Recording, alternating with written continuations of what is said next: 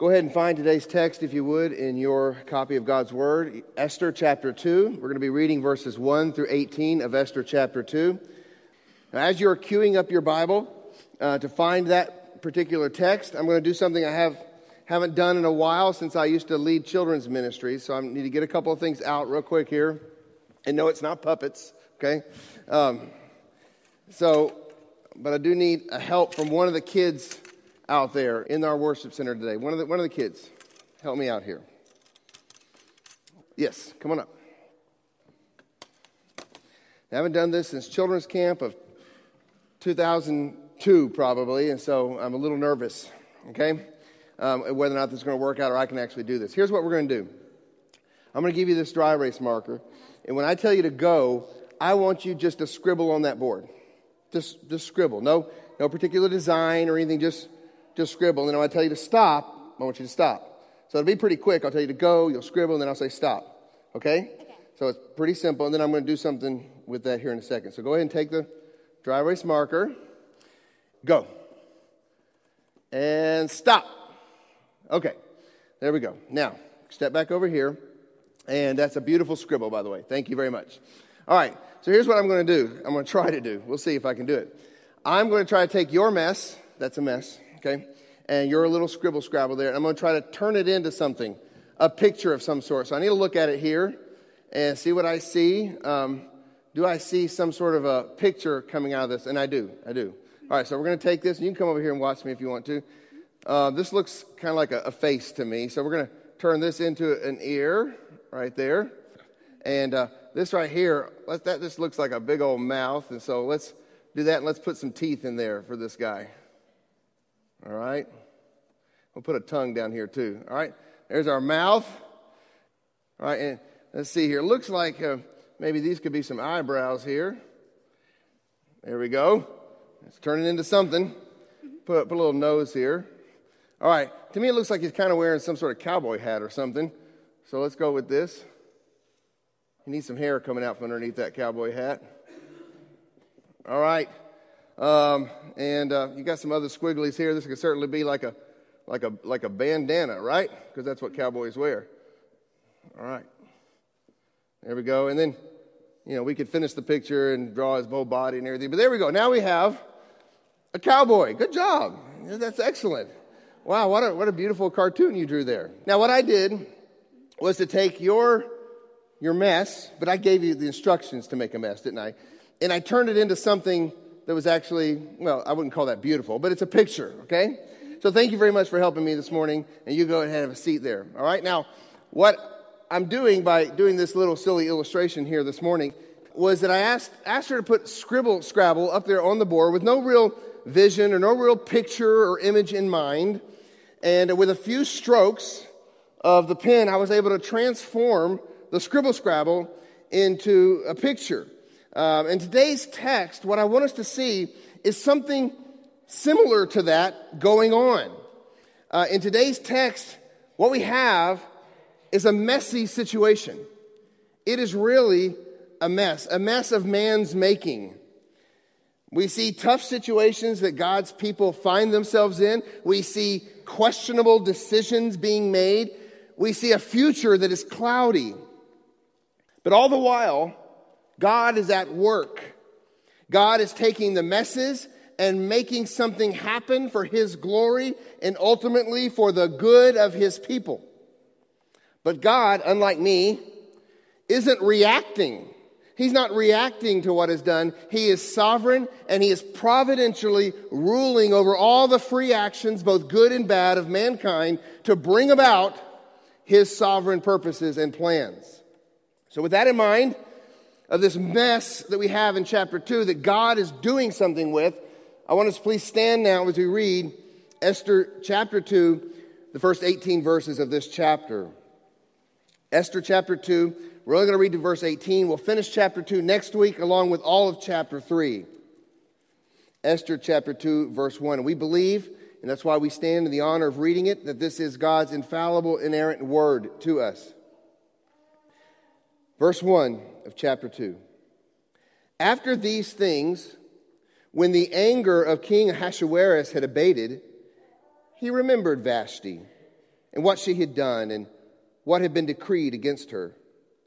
Then the king's young men who attended him said, Let beautiful young virgins be sought out for the king, and, and let the king appoint officers in all the provinces of his kingdom to gather all the beautiful young virgins to the harem in Susa, the citadel, under the custody of Hegai, the king's eunuch, who is in charge of the women. Let their cosmetics be given them, and let the young woman who pleases the king be queen instead of Vashti. This pleased the king, and he did so.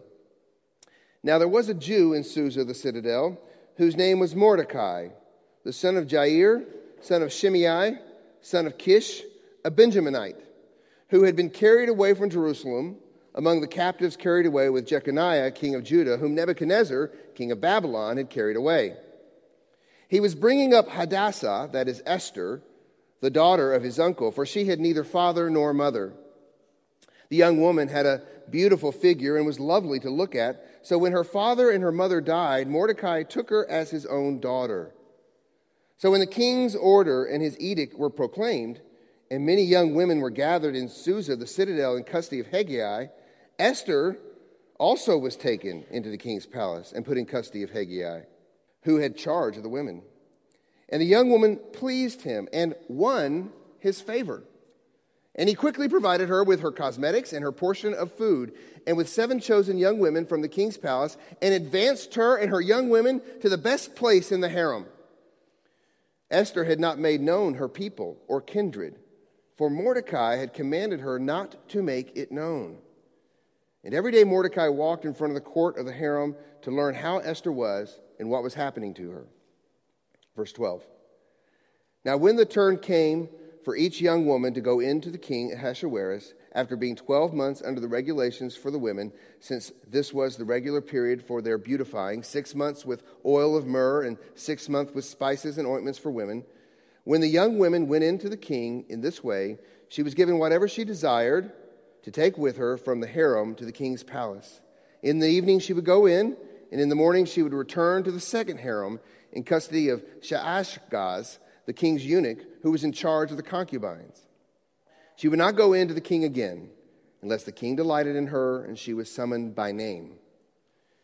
Now, the turn came, when the turn came for Esther, the daughter of, of Abihail, the uncle of Mordecai, who had taken her as his own daughter, to go into the king. She asked for nothing except what Hegai, the king's servant, who had charge of the women, advised. Now Esther was winning favor in the eyes of all who saw her. And when Esther was taken to King Ahasuerus in his royal palace in the tenth month, which is the month of Tebeth, in the seventh year of his reign, the king loved Esther more than all the women, and she won grace and favor in his sight more than all the virgins, so that he set the royal crown on her head and made her queen instead of Vashti. Then the king gave a great feast for all his officials and servants. It was Esther's feast. He also granted a remission of taxes to the provinces and gave gifts with royal generosity. Let's pray. Heavenly Father, as we come to this text today, we think about what's happening. This is more than just a, a historical record of something that happened in a far off land 2,500 years ago. This is more than an exciting story with twists and turns. This is your word. It is meant to teach us, it is meant to guide us, it is meant to point us to Christ, as is every text of Scripture in the entire Bible. So, God, I pray that you would help us to have ears to hear this morning, eyes to see, give me a mouth to speak. And Lord, may you receive all the glory and all the praise in everything we do this morning. We pray in Jesus' name. Amen. Please be seated. I have a lot of little girls in my home. Um, therefore, needless to say, they love princesses and princess stories and princess movies. I remember when we went to Disney World when Olivia was four years old, and um, we stood in line for a ridiculously long time to meet the princesses.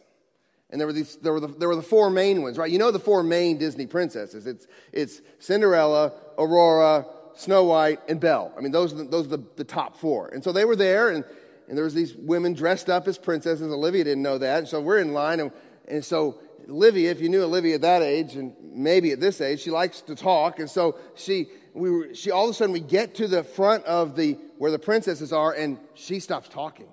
She's just in awe of these princesses. And she walks up there and she got her little princess hat signed, and, and she was in awe of the, of the Disney princesses. And we all know the formula, right? A beautiful young lady, a dashing prince, love, romance, and happily ever after. Well, I hope I don't disappoint some of you in here, but this is not one of those stories. I'm sorry, it just isn't. As much as we, we may want to Disneyfy Esther, this is not a neat and clean and G rated princess story. The handsome prince is in reality a tyrannical madman, and the fair princess makes some decisions that leave us squirming in our seats, to say the least. But the thing is, Esther was not written as an exemplary tale of heroism. When we come to the Bible, we are not ultimately seeking to copy and paste the ethics and the actions of, of people, but rather we are seeking to first come and worship the holy and just God who saves imperfect and fallen people. If we turn the Bible into a book of moral tales about mortal heroes, then we'll, then we'll lose God and then we'll lose the gospel. And that's the very thing that's easy to do in a story like this one if we're not careful. Matter of fact, especially in a story like Esther, in this book in particular, because God isn't even mentioned in this book. That's right. You'll remember from last week that, that we observed that, that God's name is never mentioned in the book of Esther. Neither is the temple or worship or praise, and there's no outright mention of prayer. There are no miracles in the book. Spurgeon called it a, a record of wonders without a miracle. It seems to be on the surface, a pretty godless book, but it's not.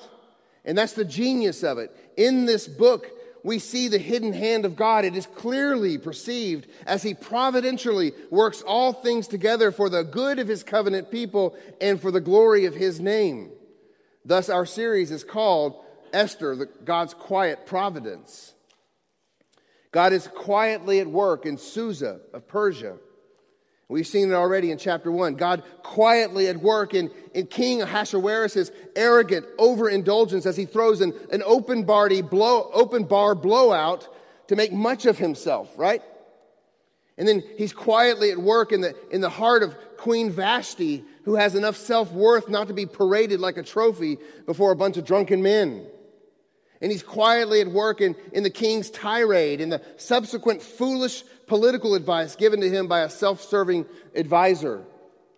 So we saw last week that God was providentially at work. Number one, he supersedes man's power. His providence supersedes man's power. Number two, his providence superintends man's plans. And most importantly, number three that we saw from last week, God's providence safeguards God's people. And so in his providence, God was working. So I have three points this morning about how God is at work in the chapter we're looking at today. And the first is simply this God is at work in the midst of regretful consequences. God is at work in the midst of regretful consequences. Verse 1 After these things, when the anger of King Ahasuerus had abated, he remembered Vashti and what she had done and what had been decreed against her. Now, it may feel like, as we pick up the story in chapter 2, it may feel like this is Ahasuerus, as we're reading it, it may feel like this is Ahasuerus waking up the next morning and shaking off his hangover and beginning to rethink things. But if we look quickly down at verse 16, we read that Esther became queen in the seventh year of Ahasuerus' reign. And if you look back at chapter 1, verse 3, the feast that got this whole thing started, that got the whole ball rolling, happened in the third year of his reign. So four years have elapsed now, it's possible that the search for a new queen took four years, but what's more likely is that um, what happens here, and what seems to be in line with historical records, is that what's happening here is that shortly after the feast, and remember, I mentioned that there was, it was common for Persian kings to give a grand feast to, to kind of get their officers and their, their noblemen pumped up before they went to war. So, what's probably happening, what seems to be in line with historical records, is that after this feast, King Ahasuerus, who's also known as King Xerxes, leads Persia into a three year long campaign uh, to try to conquer Greece that ended up in terrible failure. The result was a disastrous, treasure depleting defeat. History tells us that the, that the Greeks repelled Xerxes, and after that, he lost a lot of credibility. Matter of fact, that would eventually lead to his assassination years later. The Persian Empire itself began to take its first steps downward after that unwise campaign. So there was this three year war campaign. And then if we look at this story, we see that it took a year to get the young ladies ready to participate in this thing that we'll talk about later.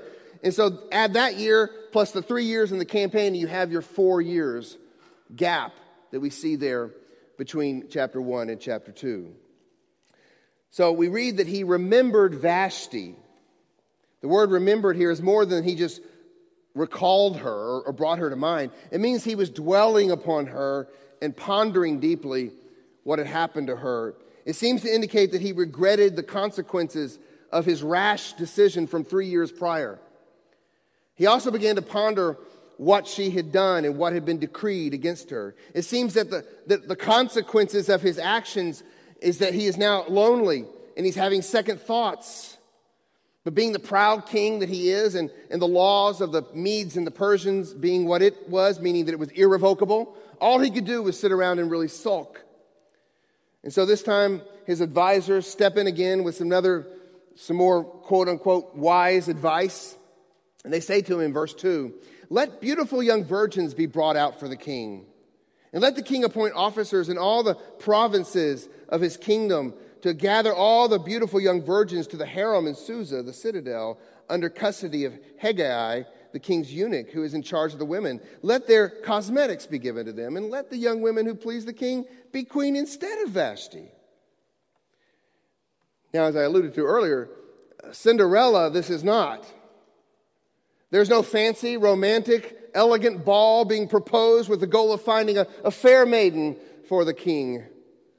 No, this plan is pure wickedness, whereby women become disposable goods to satisfy the superficial and sensual appetite of the king. There's really no way to soften what's happening in this story today. What I want us to see is this that in the wake of one of the things I want us to see is in the wake of the king's rash decision from chapter 1, there are some serious consequences that come not only to him, he's missing his wife, but also, there are consequences that now are going to reverberate and affect the whole kingdom. Young women are about to be taken from their homes and are about to be lined up to have a one night stand with the king. And most of them will be consigned to a life of perpetual widowhood. And young men are about to be deprived of wives. Whole families are going to be forever changed because of this king's decisions. We read in verse 4 that this pleased the king, and he did so. He had no concern for anyone but himself. He is impulsive, he's foolish, he's superficial, he's lustful, he's self centered. This seems to be in line with what the Greek historian Herodotus observed. He noted that after Xerxes' defeat against the Greeks, that he descended into quote unquote selfish overindulgence. And that was his words.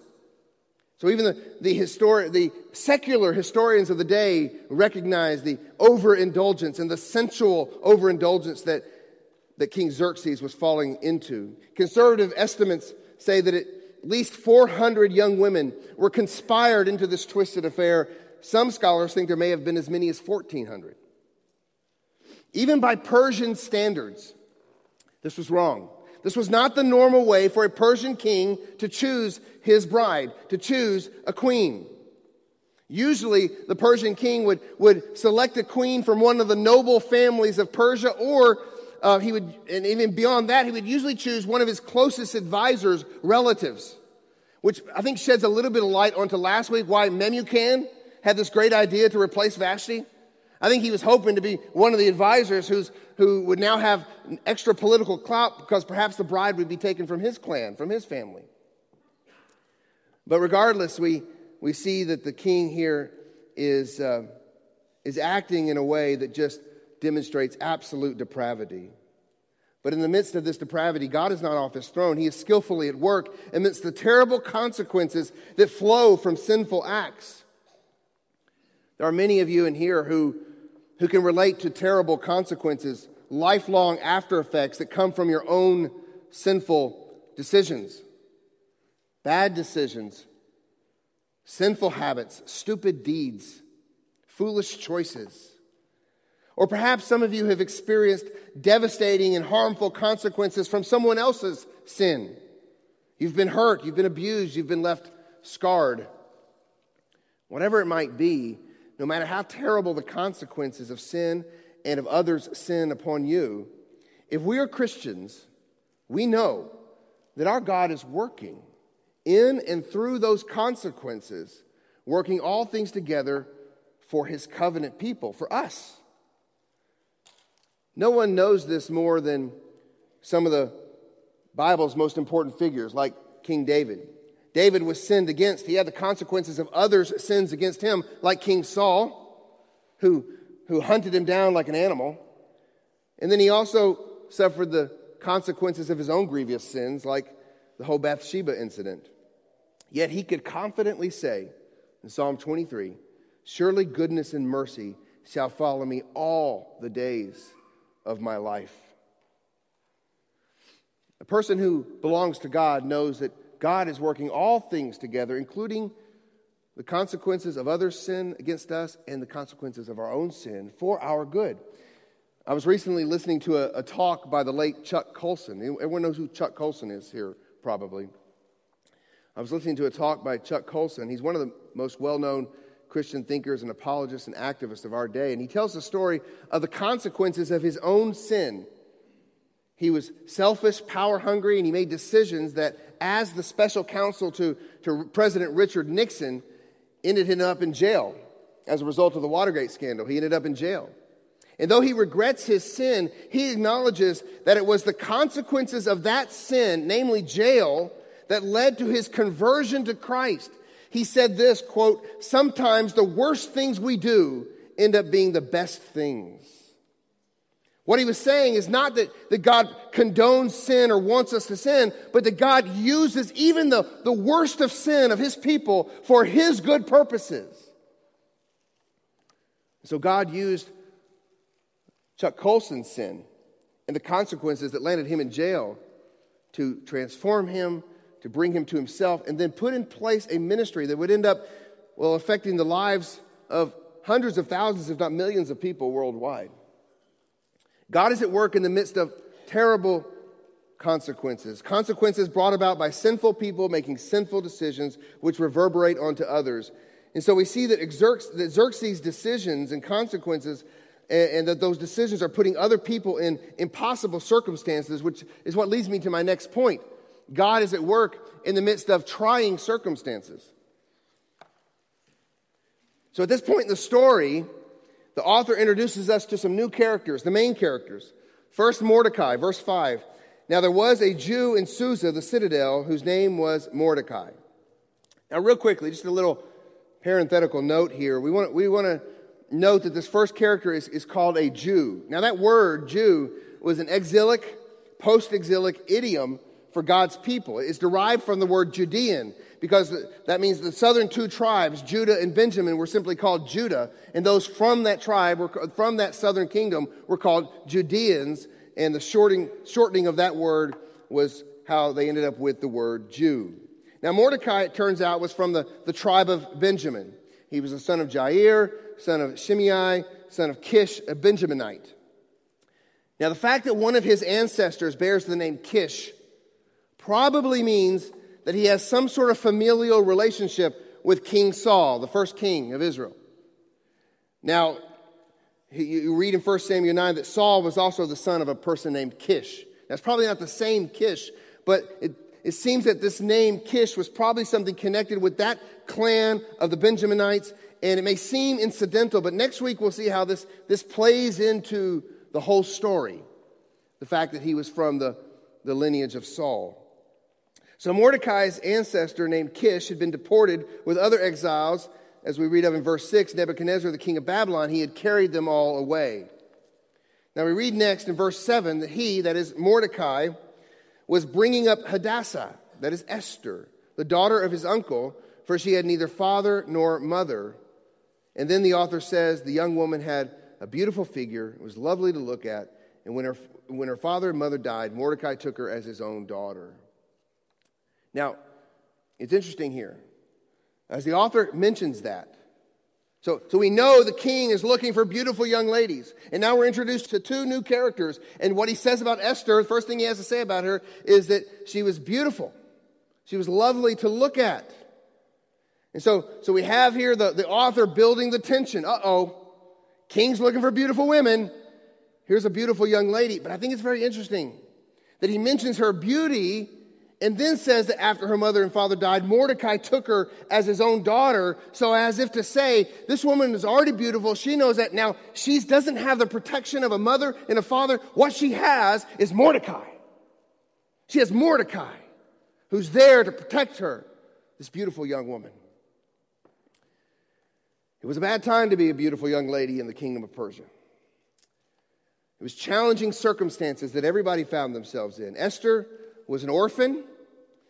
Her older cousin Mordecai is doing what he can to care for her.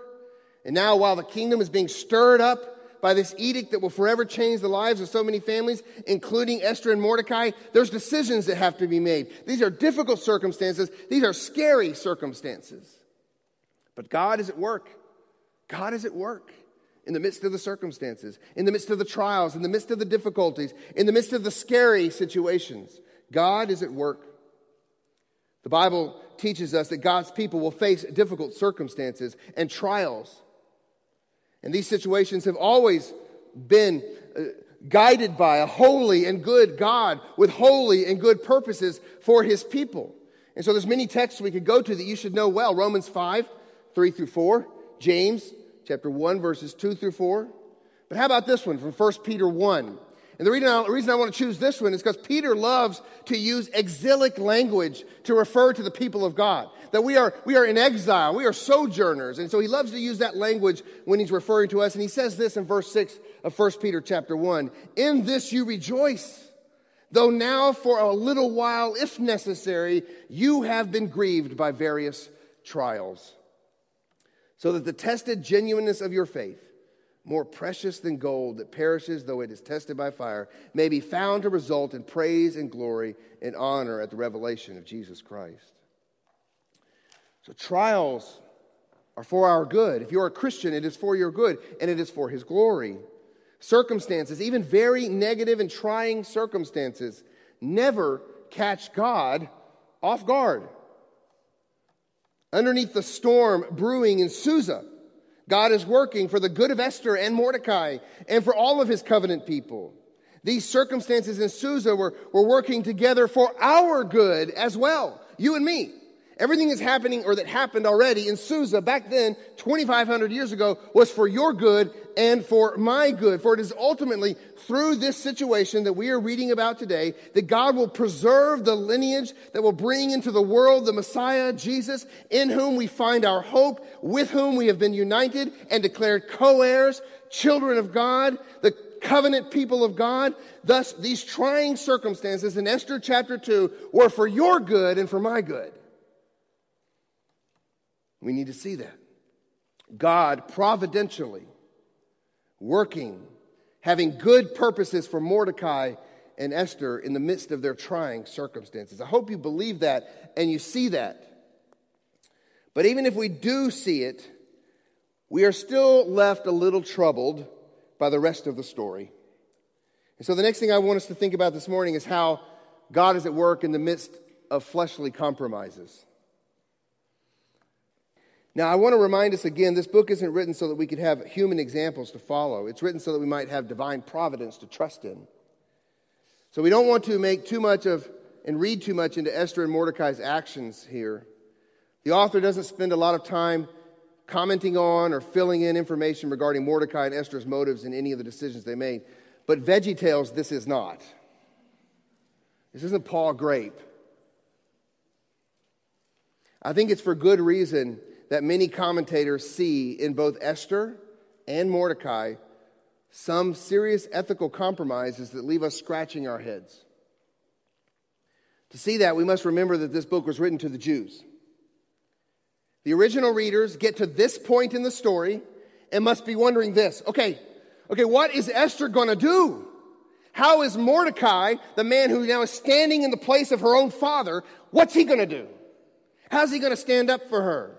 How is her kinsman protector going to keep this young orphan girl from a pagan, uncircumcised monster like Xerxes? What's he going to do? Only to read in verse 8 So when the king's order and his edict were proclaimed, and many young women were gathered in Susa, the citadel, in custody of Hegai, Esther also was taken into the king's palace and put in custody of Hegai, who, was, who had charge of the women. Wait, why didn't Mordecai put up a fight? Wasn't he going to hide her away or, or, something? Surely, surely he was aware of what was going to happen to her and what she was going to be subjected to. The verb here, taken away, or was taken, well, it's not a violent verb. Um, you can be sure that no one, no one was going to be allowed to cross the king, but, but we're still left wondering why Mordecai or Esther don't at least try. Mordecai wasn't acting like Moses' parents who defied the orders of a very powerful Pharaoh and hid their son so that he wouldn't be thrown into the Nile. So let me ask you, fathers, well, what would you do in this circumstance? Let me just ask you. This man wants your daughter. He wants to take her. He wants to violate her.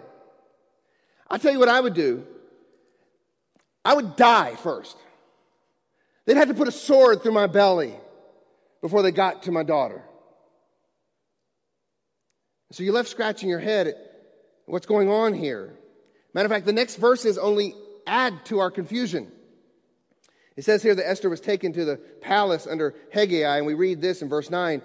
And the young woman, that is Esther, pleased him and won his favor. Now, at first glance, when you hear that she won his favor, you may be thinking, wow, this is just like Daniel, right? Daniel found favor in Nebuchadnezzar's court.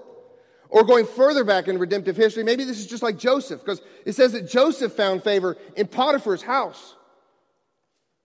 But the author doesn't say she found favor. He says that she won favor. Now, at first, when I looked at this, I just thought, well, that's just semantics. But it's not mere semantics. In the Hebrew, there is a difference.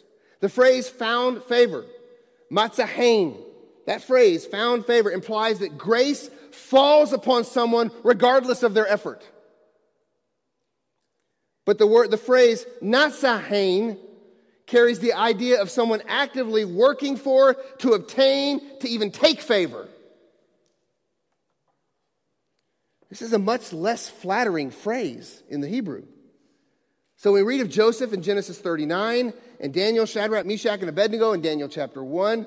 We see that they found favor. We're reading something different in those texts than what we're reading here. Verse 9, and he quickly provided her with cosmetics and her portion of food, and with seven chosen young women from the king's palace, and advanced her and her young women to the best place in the harem. She is actively working to win favor, and it works. Now, I don't want to make too much of it, but I do think it shows that Esther is in it to win it. She is making an effort to be the chosen one. Matter of fact, the next verse seems to imply that Mordecai likewise had a winning strategy. Verse 10 Esther had not made known her people or her kindred, for Mordecai had commanded her not to make it known. And what are we to, what are we to make of Mordecai's orders here? There's no doubt that there was some anti Semitism in the kingdom. So perhaps Mordecai is just trying, is worried about that. He's just trying to protect her from the anti Semitism. But, but we got to ask the question what's the worst thing that's going to happen? If she shares that she's a Jew, she's going to be disqualified and sent back.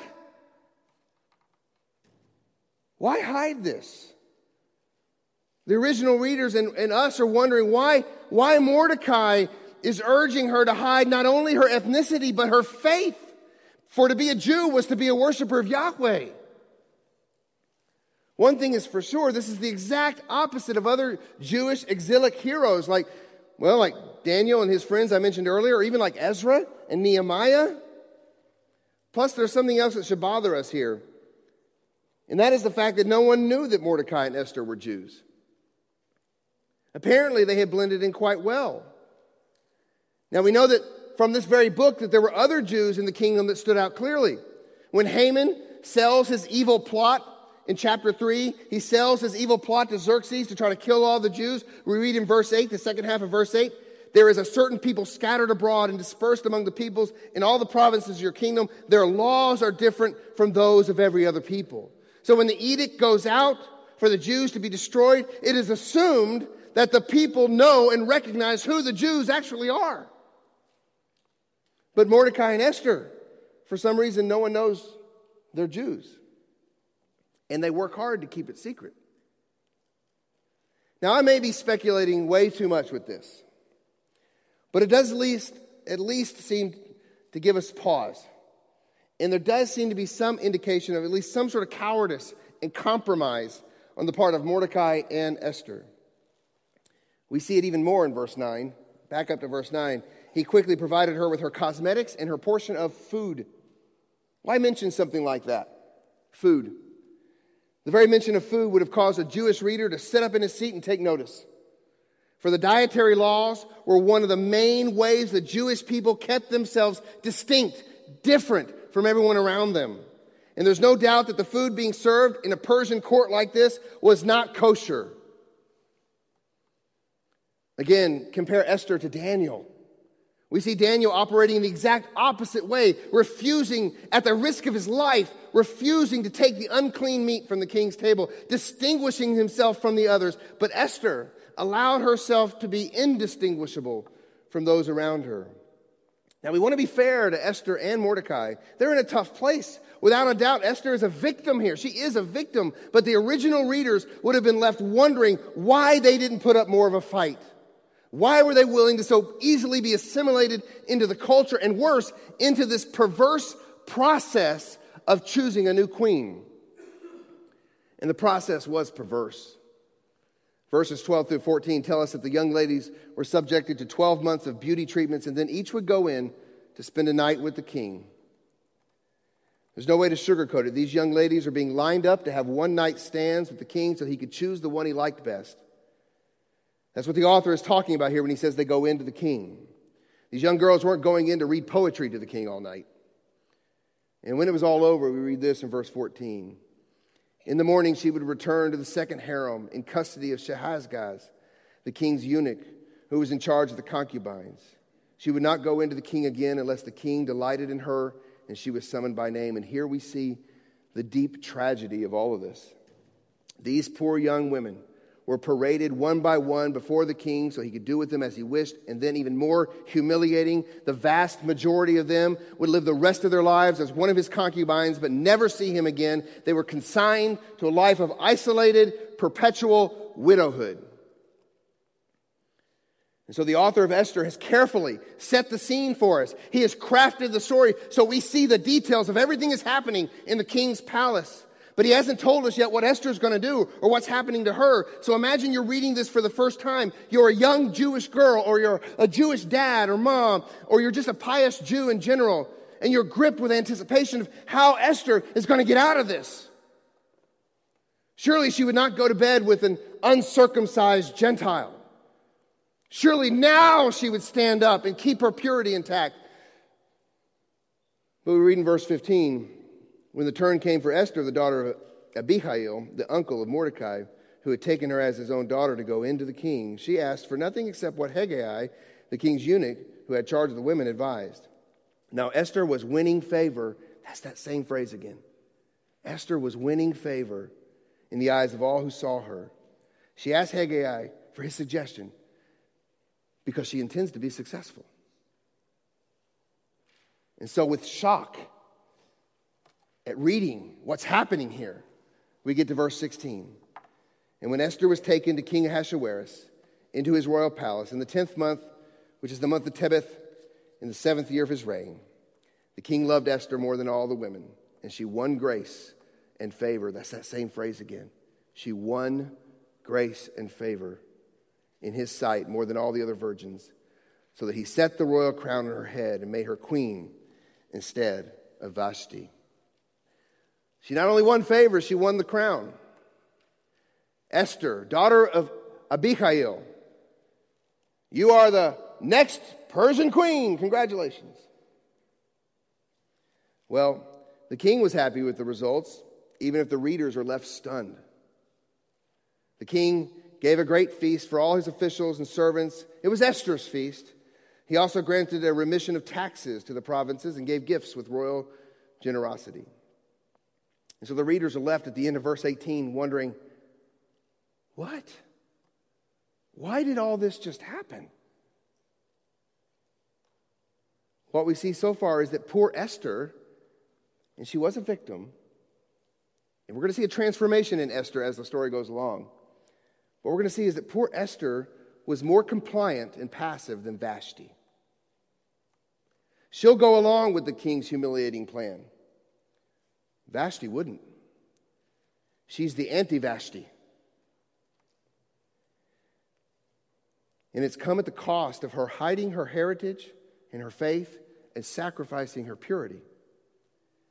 The original readers didn't know it yet at this point in the story, but God had purposes in Esther's and Mordecai's compromises. God's providence is such that he can and does fold the sinful intentions and actions of his people into his purposes. The best example of this in Scripture is the, is the account that Todd read at the very beginning of the service where, where Joseph's brothers come to him and, and they're, they're groveling and he says, Do not fear, for am I in the place of God? As for you, you meant evil against me, but God meant it for good to bring it about that many people should be kept alive as they are today. God's providence is such that he can rule over sin. Now, God's providence does not give us a license to sin. Romans 6 1 says, What shall we say then? Are we to continue in sin so that grace may abound? By no means. By no means should we compromise. We should be distinct. We should be different from the evil world we live in. We should not assimilate into the world's evil systems. Ephesians 4:17 says you must no longer walk as the Gentiles do in the futility of their minds. Romans 12:2 says do not be conformed to this world, but be transformed by the renewal of your mind. You see, we too, like Esther and Mordecai, are people caught between two kingdoms. And we must remember where we belong and where our citizenship is really located. But sometimes, oftentimes, we fail. And when we do fail, when we are too afraid to, to step up, when we are too intimidated to stand out, when the circumstances are so heavy that we adjust ourselves and make moral compromises, when that does happen, friends, know that your God is still at work. His providential plans aren't resting on your ability not to compromise. If it were, we were all in a whole lot of trouble. And so, what do we do? We remember that He's still for us and not against us. We remember that He's working all things together for our good. And so we repent of our sin and we trust and we have faith in His grace to forgive us and to grow us and to continue the good work that He's doing in us as He works all things together for His glory and for our good. And so that's where I want us to end this morning, focusing on the providence and the grace of our God. I'm sorry if I de Disneyfied Esther for you this morning. If you're a Christian here this morning, God providentially drew you to himself and you did nothing to win his favor. You found favor because he gave it to you. The consequences of our sin were overwhelming. For the wages of sin is death. Ephesians 2 1 says, And you were dead in the trespasses and sins. The circumstances we found ourselves in were devastating. For we too were serving the worldly kingdom and we were serving an evil pretender to the throne. Verse 2 of Ephesians chapter 2 says, In which you once walked, following the course of this world, following the prince of the power of the air, the spirit that is now at work in the sons of disobedience. And our compromise was serious. We exchanged the glory of God for a lie, and we were under just condemnation. Verse 3 of Ephesians chapter 2, among whom we also we all once lived in the passions of our flesh, carrying out the desires of the body and the mind, and were by nature children of wrath like the rest of mankind. But just as God took providential initiative to rescue Esther and Mordecai and all the Jews, despite their sin, so too he has rescued us, for by grace alone we have been saved. We were chosen as his precious possession. So we read these beautiful words in verse 4 of Ephesians chapter 2 but God, being rich in mercy, because of the great love with which he loved us, even when we were dead in our trespasses, made us alive together with Christ. By grace you have been saved. Oh, believer, this morning, I want you to leave here exalting Jesus, who took the consequences of your sin upon himself, who entered into the circumstances of our human existence, who forgave every compromise we ever fell into. He lived a perfect life of no compromise on our behalf so that in him we are now saved, we are now set apart. Praise the God who takes messes like us and transforms us into treasured and beautiful people for his own possession. Leave here praising that God this morning. An unbeliever, I call on you to repent this morning. Turn from your sin. Just as Ahasuerus was living for himself, to please himself, centered on himself, that is what you were doing, and I pray that God would open your blind eyes to see it. I beg you to repent of your sin and come to Christ, the only one who can rescue you from yourself and from the wrath to come. Let's pray. Heavenly Father, we come to you now and we ask, Lord, that you would help us. Help us to see your word in all of its raw beauty. I thank you that we have Esther and not Cinderella. I thank you that we have heroes that are highly flawed in the scripture. Forgive us, forgive the church in America for turning your holy book about your son into fairy tales. And draw us to yourself closer than we've ever been before, that we might see in the midst of difficult difficult consequences from our sin and the sins of others, and difficult, trying circumstances. And if we'll be honest, many, many compromises. Lord, help us to see you are still at work. And there is no condemnation for those who are in Christ Jesus. So, God, we praise you and we thank you. Be with us now as we finish our service in song. We pray all these things in Jesus' name. Amen.